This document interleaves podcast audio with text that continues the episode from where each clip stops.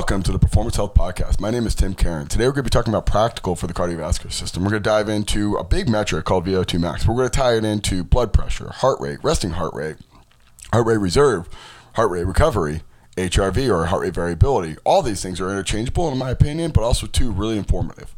And it goes into this big metric of how do we govern ourselves. So hope you guys enjoy this. Make sure you check out the module because there's a lot of cool graphics, a lot of VO2 max setups in there as well as check out the check out our social everything up because we got a book coming out. Hopefully you guys are ready for that. I think it's going to be a really good book and resource for you guys to dive into. Appreciate all the support and as always we'll see you guys on the other side.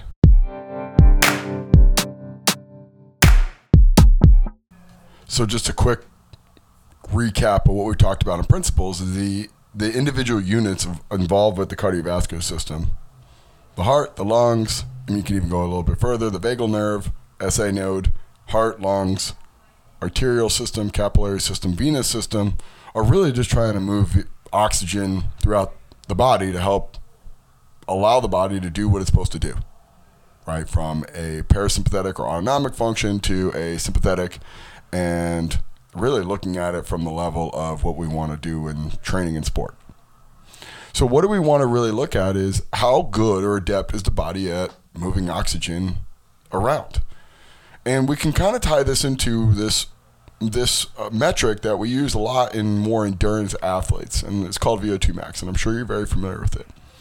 But when we think about VO2 max, we can actually think about that as a mechanism to assess potential risk for heart disease. Not only is it used for, okay, what is the actual endurance potential for an athlete, we can look at it as potential risk factor for someone who might be at higher risk for cardiovascular disease. Probably tie in metabolic syndrome as well into that. But we can look at VO2 max simply as the body's ability to transport oxygen efficiently or inefficiently. If I utilize oxygen at a localized area, my body is probably going to be able to go longer right? So if I have a higher VO2 max, and we kind of give you some ranges on this, but if we're thinking about, all right, people with higher VO2 max, we can start to assess what is elite all the way down to uh, what is really below average. And we're starting to think, all right, anyone over the 60 range, I mean, you see some elite level like athletes getting into the 70s and 80s. You know, we can start to see, okay, that person's really good at transporting and utilizing oxygen at a local muscular area. And what does that really mean? Right? What is that relative to? Right? What does that actually matter for?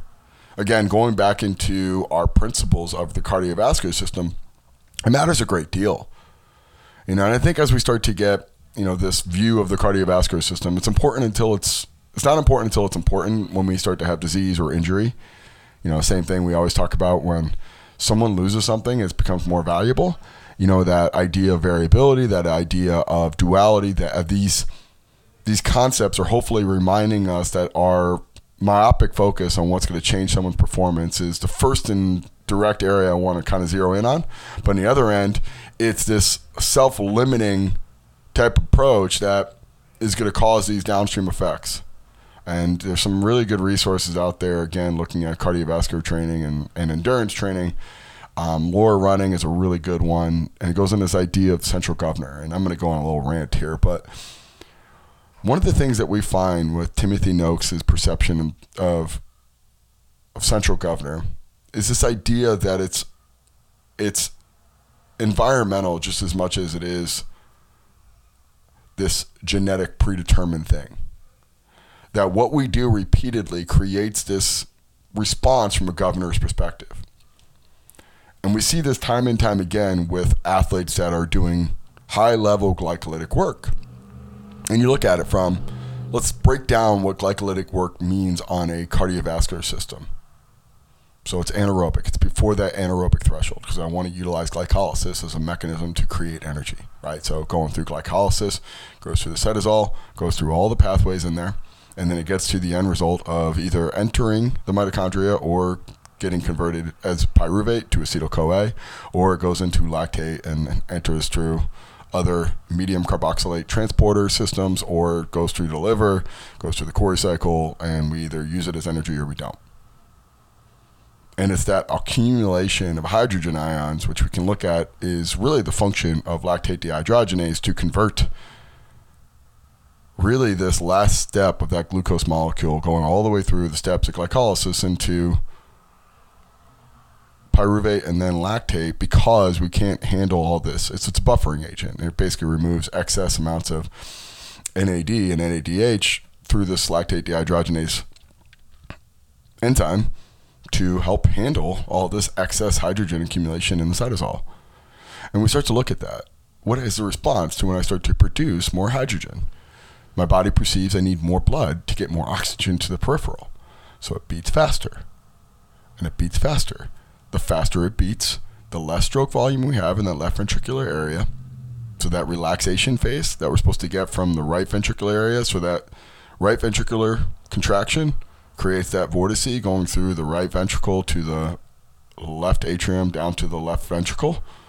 That relaxation phase, where it's this last big effort to get all of that blood from the left ventricle space into the lungs to get oxygen attached to hemoglobin to circulate around the system, the less time we have to diffuse oxygen into that hemoglobin because we're beating more, and the less blood we have or hemoglobin to do that means less blood delivered to the peripheral. And in response to that, the heart beats faster. In response to that, the heart doesn't relax as much as it should in between bouts of anaerobic work because it needs to compensate for the lack of oxygen at the local local muscular area, and as well as it needs to adapt and respond to removing of this excess byproducts, phosphates, CO2, hydrogen ions through lactate. You know, all these things are the byproduct of okay, we have a high, high workload, and we start to see that the body responds to that. And what is the response to this going forward? Let's say I do it again tomorrow Let's say I do it again the day after that. And let's say over time, my body now creates this hey, I can't handle this much fatigue in an already fatigued state. So, what it does is it lowers the potential that you can give in terms of work.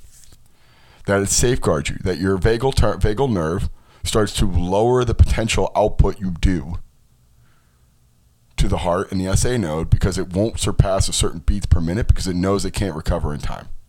You are training yourself in an incompletely recovered mindset that organically starts to respond by lowering your governor. what Noakes will talk about is if there is such thing as no pacemaker that your your body doesn't organically know the pace it can sustainably go through training or lack thereof, why is it that when people have a marathon, their last quarter mile is faster than their their middle quarter mile? If we depleted all energy. So glycogen's depleted, that we've burned through pretty much all of our fuel reserves in terms of fat storage. We start to go into protein. How is it that we have a late kick? How? When you're in a competitive situation, how is it that we can finish faster than we started? That's a great question.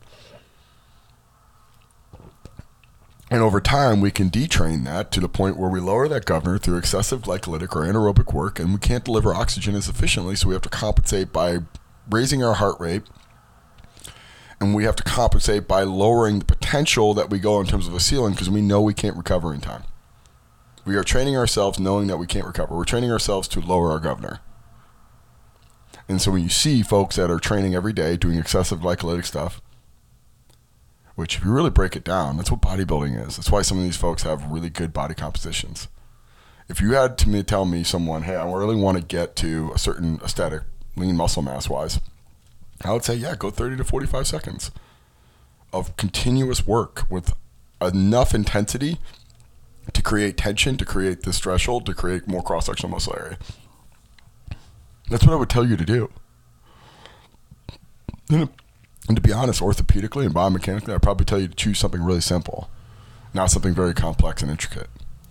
But if I look at it from the context of the same mechanism that we increase lean muscle mass for bodybuilders is the same thing that we're doing for quote unquote high intensity interval training, just with something that at a very low intensity that we can do a little bit faster. It's the same basic structure. This is why time under tension or duration of a bout of exercise is so important. The duration of it is what matters, not the reps. It's the duration. And the rest subsequently related to that duration of output of work or input of work. And that changes what we can perceive and do over time. And you'll see folks with really, really high amounts of high intensity interval training make huge changes in their VO2 max. Again, VO2 max is our body's efficiency at using oxygen at a local muscular area or not, based off of what my systems, from my heart to my lungs to my arterial to my capillary to my venous system, can do. We'll make huge improvements early and then it flatlines and actually declines. This is us lowering our governor. That excessive glycolytic work or high intensity interval sprinting leads to a detraining effect for VO2 max. For sedentary, detrained populations, huge spike, and then plateau, and then start to decline because it can't adapt to it. They start to negatively adapt, and we see this form in terms of hypertrophy of the left ventricular wall. We see less capillary density in the local muscular area. We see less mitochondrial efficiency, less mitochondrial function. And you see this overly sympathetic person with a high resting heart rate, low HRV, low VO, a declining VO2 max. Isn't that the same thing as someone who's over time, over time now at risk for cardiovascular disease? That they're overweight and have to move their body and have to exert a lot of effort to move their body a certain distance. There's a lot of strain and stress on their heart. And over time, they start to decline in their function and start to limit their potential output. And all of a sudden now are not as efficient as they once were. Wow. Wow. Hopefully this is resonating on why why this cardiovascular system for helping someone to improve their body composition is so, so important. Or helping someone perform at a higher level. Or just being more engaged with the process that there's a point of diminishing returns from anything we do, but there's certain things that are going to get to faster rates of diminishing returns, relatively speaking. So the end result is we need to be conscious of things like resting heart rate, things like VO2 max, things like HRV, regardless of if I want to lose weight, gain weight, run faster, jump higher, or go further. Bottom line is that the cardiovascular system, along with all the other systems, from a from a immune system, nervous system, endocrine system standpoint, all have a role in changing someone's performance. And if we don't un- understand that, we're going to really struggle to make these changes that we want on a large scale basis. So let's go a little bit deeper into this. Let's look at now what we talked about before of the arterial system and looking at the VO2 max, relatively speaking, to what we're trying to get from this idea of of heart rate and blood pressure and all these other variables associated with. So there's a really cool study by Swanda in 1993 actually described VO2 max as the correlated to hypertension. And what we can look at as hypertension is basically a blockage or some sort of excessive amount of pressure. And we talked about the analogy of a truck driver trying to deliver blood to the peripheral and not getting enough goods on the truck to be able to live that and not enough time to get the stuff out of back on the truck to remove to bring back to the heart can kind of look at it the same way as being in a traffic jam. That hemoglobin's trying to move, and then there's just a lot of blockage. So it's a lot of cars on a one-way road, and the road's getting smaller and smaller. So we start to get more and more backed up. And you start to look at it; these natural turns on a highway are, are actually intended to slow you down. Same thing with the vascular system that we want to control the flow of blood circulating through the system. So we do a lot of turns, a lot of capillaries, a lot of things to diminish the pressure right? These are all pressure releases. When we start to accumulate high pressure, high systolic, so that's a contraction, and high diastolic, that's a relaxation phase, we start to decrease VO2 max and what Swanda called as the heart rate reserve, the difference between resting heart rate and maximum heart rate. So, traditionally speaking, the numerical value we use to determine your max heart rate is 220 minus your age. And what you look at is your resting heart rate is your heart rate when you wake up and you just take the difference. So, for instance, myself, I am 41 years old, so 220 minus my age, that would be my max heart rate of 179. And traditionally, and this isn't a, a humble brag at all, my resting heart rate's anywhere from 45 to 50. So you look at my heart rate reserve, let's just say it's 50. So 179, we'll just round up to 180 minus 50. My heart rate reserve is 130. That's a big bandwidth to work with, right? So I can function between those beats per minute really well. Let's start to look at it if I'm older. So let's say I'm 60. So 220 minus my age. Now my heart, my max heart rate's 160. Let's say my resting heart rate is 80. Now I'm working from 130 down to 80 beats per minute. My heart rate reserved is just consolidating. Isn't that the same as HRV? And HRV is the time between beats per minute, so in milliseconds. So the more time between beats per minute on average, the higher your HRV. The same thing can be said is I'm working on a more macro. Everything's fractal. I'm working on a more macro level and looking at the heart rate reserve, and we can tie that to your VO2 max. So the smaller my heart rate reserve, the small lower my VO2 max, and the less efficient I am, the higher the risk for cardiovascular disease or hypertension. Hopefully, this is sitting in, right? And thinking about it, I want to help that person body compositionally wise. Okay, I'm going to lower their caloric intake. I'm going to increase their ex- exercise expenditure. Okay, those are two pretty good gold standard ways to improve someone's body composition. But we find out their heart rate reserve is sub 100. We find out their VO2 max is sub 30. We find out their HRV is sub 30. We find out their resting heart rate 70, 80. We find out their diastolic or their systolic blood pressure is 140. We find out their diastolic blood pressure is over over 90. Now we start to see some serious lowered governor to what I want to do. I want to improve that person's cardiovascular fitness if I want to improve their function. I can do some strength training with them, yes, but that's not going to improve the needle to getting a larger heart rate reserve, a higher VO2 max, a larger a larger heart rate variability, or higher heart rate variability, and a lower heart rate, a resting heart rate bottom line is if I want to improve someone's body composition, and we're going to go another level here, we're going to talk about this from the concept of if I want to improve that person's anaerobic capacity, and that's their ability to recover between beats. We're going to look at heart rate recovery. Anyone who can recover between a maximal exertion, 50 beats plus per minute, meaning that if I reach my max heart rate, let's just say it's 180, I want to be able to get down to 130 and below within a minute. And if I can't, I'm detrained or I'm overly I'm overly sympathetic then I probably have a low VO2 max. Again, anaerobic capacity, body composition, all these things are intermittently or interchangeable with really what we're trying to do from cardiovascular system. But then we can go on a little bit other level, right? Right. So we can look at, all right, how do we determine what is really functioning at the local muscular level? And another article that we we focused on within the uh, module is this idea that there's a linear relationship between VO2 max and capillary density. So who cares about anything else but than I'm delivering oxygen rich blood to the peripheral to help myself recover between these bouts. And how do I determine that? If I have a higher VO2 max, that probably means I'm delivering more oxygen rich blood in general, and it probably means I have more capillary to really function off that. And there is another interchangeable thing. This is what Joel Jamieson talks about with more elastic left ventricular wall, meaning it's not as hypertrophied, it's not as thick it's not as much of a, a built up muscle because it's contracting and relaxing so much. Just like I would do on a bicep, I contract and relax. I get more time under tension, more intensity, more tension. That wall or that muscle tissue hypertrophies just like that in the left ventricular wall. The lower my stroke volume, the less blood and less oxygen delivered per blood, and less need for capillary density. So again, VO2 max, stroke volume, left ventricular wall, elasticity, and pliability greater capillary density, more oxygen delivered to the peripheral, better recovery, greater CO2 removal, greater fat utilization during the workout. Right? If we want to improve lipolysis and beta oxidation, oxidation in there, we need oxygen. You want to burn fat, learn how to become more efficient cardiovascular. Facts, bottom line.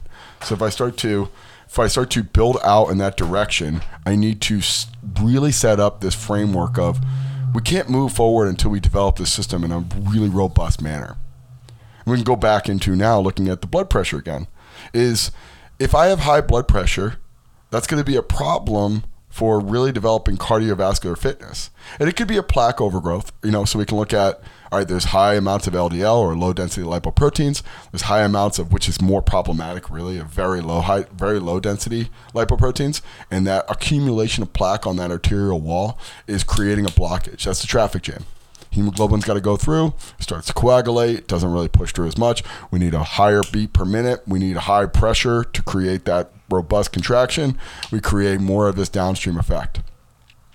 The answer is lower your blood pressure through more parasympathetic and more low and slow cardiovascular work. There's another really cool principle here, and this is something that, again, I pulled from Bill Hartman and the whole idea of the heart vortice and everything fractal. So if I look at it from what's true on the micro level, it's going to be true on the macro level. But this idea of Bernoulli's principle explains how pressure is accounted for when we change the diameter of the container. So if it's a wider container, I'm going to need more force because it takes up the form of that container. If it's a smaller container, it's going to create more velocity. So if I have a wide container, I'm going to need a very slow and powerful beat to fill up and create a lot of negative pressure in that left ventricular wall to pump oxygen rich blood. So a wide diameter artery is going to be a really important step to allow for blood to diffuse or oxygen to diffuse onto the blood in that lung and then transfer throughout my body. And this creates this amazing thought process. Same thing happens in our body, right? So if I look at my thorax relative to my pelvis, if I have a very wide thorax, I'm gonna have to create a lot of force to drive that diaphragm or contract that diaphragm and pull it down. So as I start to build out what I want to do with people, I need to associate, all right, let me build out what I'm doing on an arterial system, a heart system to get to this outcome that I want for my athletes and clients. Oxygen is important to deliver to the peripheral. Make sure you don't have blockage. Make sure you have a really good blood pressure to get that to the outcome that you want. And we'll have better diffusion from the lungs to the hemoglobin to the actual the peripheral. We'll have higher stroke volume. We'll have better capillary density, and then we can go all the way back to do we have a higher VO2 max? It's kind of all interchangeable when we're looking at all these metrics. You can kind of use one to extrapolate from the other, but it's better to have all this in into uh, what you're trying to do. And then I kind of went through some uh, some different articles looking at Erno and left uh, correlation between blood pressure and left ventricular wall hypertrophy. The evidence is there; it's true. It's absolutely happening. Um, Pedrizzetti in 2005 described advantage of, of blood moving in a vortex-like manner in the heart creates less mechanical energy or mechanical need and more output right? So the more we can fill up that left ventricular wall, the more negative pressure we create, and the less actual beats we need to do. Less beats, better function, better outcomes. And then we could go back all the way to this governor concept. If I don't need as much beats to accomplish the same task, my body doesn't organically need to lower the governor to compensate. That I'm more cardiovascular fit, that I have a higher VO2 max, that I have a higher heart rate reserve that I have a lower resting heart rate. I have a higher potential heart rate max. It's not 100% determined that we're going to be 220 minus for age. The more trained we are, the more balanced we are, the more higher our VO2 max, the higher that potential max heart rate is. What we look at that is that max heart rate is for people who don't exercise. So why would we lower our standard to that, right? Why am I 41 and I need to say arbitrarily that I need to be at 179 beats per minute and below? That if I'm trained and if I'm healthy, that have a really ro- lo- good low resting heart rate and a really good HRV and low diastolic blood pressure, which remember is the relaxation part, which is a really big indicator of how efficient my system is. Why would I say I need to stop at 179? I could easily get 200. And we're looking at performance. I want to go anaerobic. I want to go power. I want to go speed. I want to get to these high heart rates. I want to get to 200 beats per minute and be able to recover within a minute. That's how we get more capacity. That's how we get more effort. That's how we get more outcome. You think about it more on a more intra workout to an inter workout perspective. If I'm recovering faster intra workout, I'm recovering faster inter workout.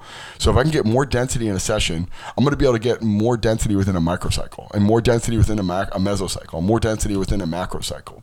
Then my ability to recover from a cardiovascular system that's really adept and really developed is going to allow me to do more safer, allow me to do more and more efficiently, allow me to do more and more effectively that fatigue and that governor is not lowering myself down. and I, I don't know if you guys follow, but I think uh, a really good resource is Peter Attia. I mean, he's got a huge following, so I'm sure you should. But you know, this idea too of like not becoming so overly myopically focused at uh, this idea of cholesterol, and we can look at the cardiovascular system to deliver oxygen and remove carbon dioxide, is kind of overshadowed by you know the myopic view of cholesterol and how that's going to limit our ability to function. Um, you know, we can look at cholesterol and look at uh, ratio of HDL to LDL, and we can look at VLDL accumulation. But it still doesn't change the fact that we have a pretty good marker with blood pressure, resting heart rate, HRV, and VO2 max. And you should know what your cholesterol levels are, and it should be, it should be affirming of what you know from your blood pressure and that. So just do blood work, obviously go through that, but we can get this like, we can throw the baby out with the bathwater by just focusing on cholesterol and having a high number, and where a low number is actually a higher risk factor. But the other side of it is what's your blood pressure, what's your resting heart rate, what's your HRV? These are all readily available things that we can understand right now without much effort, without much investment, without much of anything other than just looking at it on a more recurring basis. And developing that and responding to that and creating this this idea of like oxygen and delivery of oxygen and removal of waste products like hydrogen and carbon dioxide are really important. So, wrapping this up all in a nice bow, you know, we're going to really look at the cardiovascular system is the removing of oxygen and removal of CO2. The heart, the lungs, the arterial system, the capillary system, the venous system, the vagal nerve, all that stuff. The testing, we can look at VO2 max, we can look at heart rate reserve, we can look at heart rate recovery, we can look at heart resting heart rate, HRV. We can look at all these things. We can look at them all combined. And what this is essentially telling us is do I deliver oxygen efficiently and remove CO2 efficiently? Yes or no? And if I can't, what is the compensation? Lower VO2 max. Okay, that's the outcome measure. What is my heart rate? Well, do I need to have more beats per minute to get more blood to the peripheral because I can't adapt to the rising tide of need of extra need of oxygen to the peripheral? Okay, let me go from there and let me adjust. Let me move things in the right direction off of that. So I hope all that stuff is making sense. Make sure you check out next week. I got a case study. I'm going to go through a, a military athlete I coach, uh, and to be honest, it's not an easy challenge, and I need to get them strong. I need to get them tough. They need to be really good in terms of combat, but they also need to be really relatively fit. So it's a cool thing to dive into. I got a ton of experience working with military athletes, um, and I think a lot of times we can look at it from the physiology thing. I got a good grasp on, but one of the biggest grasp I think I have with those athletes in particular is the psychology. I can just tell them straight, you know, like this matters, this doesn't, and you know, whether they choose to respond to that or not, it really is a matter of the difference of them performing at a high level for all their standardized testing and hopefully hopefully coming home safe. And that's a big weight for me and I think that's something I really think about conscientiously of, you know, what what I'm doing with these athletes from a performance perspective is is hopefully saving their life and them for their family, um, and that's a big burden. But also, too, I think there's some really good things to talk about in terms of physiology and looking at their cardiovascular function. All right, guys, appreciate your time. Hope you guys enjoyed this. Uh, stay tuned. We got all our stuff coming out with the book here, so pre-order should be available if not if it's not already available. So get on that, and then uh, as anyway, always make sure you check out the module because it's got a lot of really cool stuff on there. I appreciate you guys.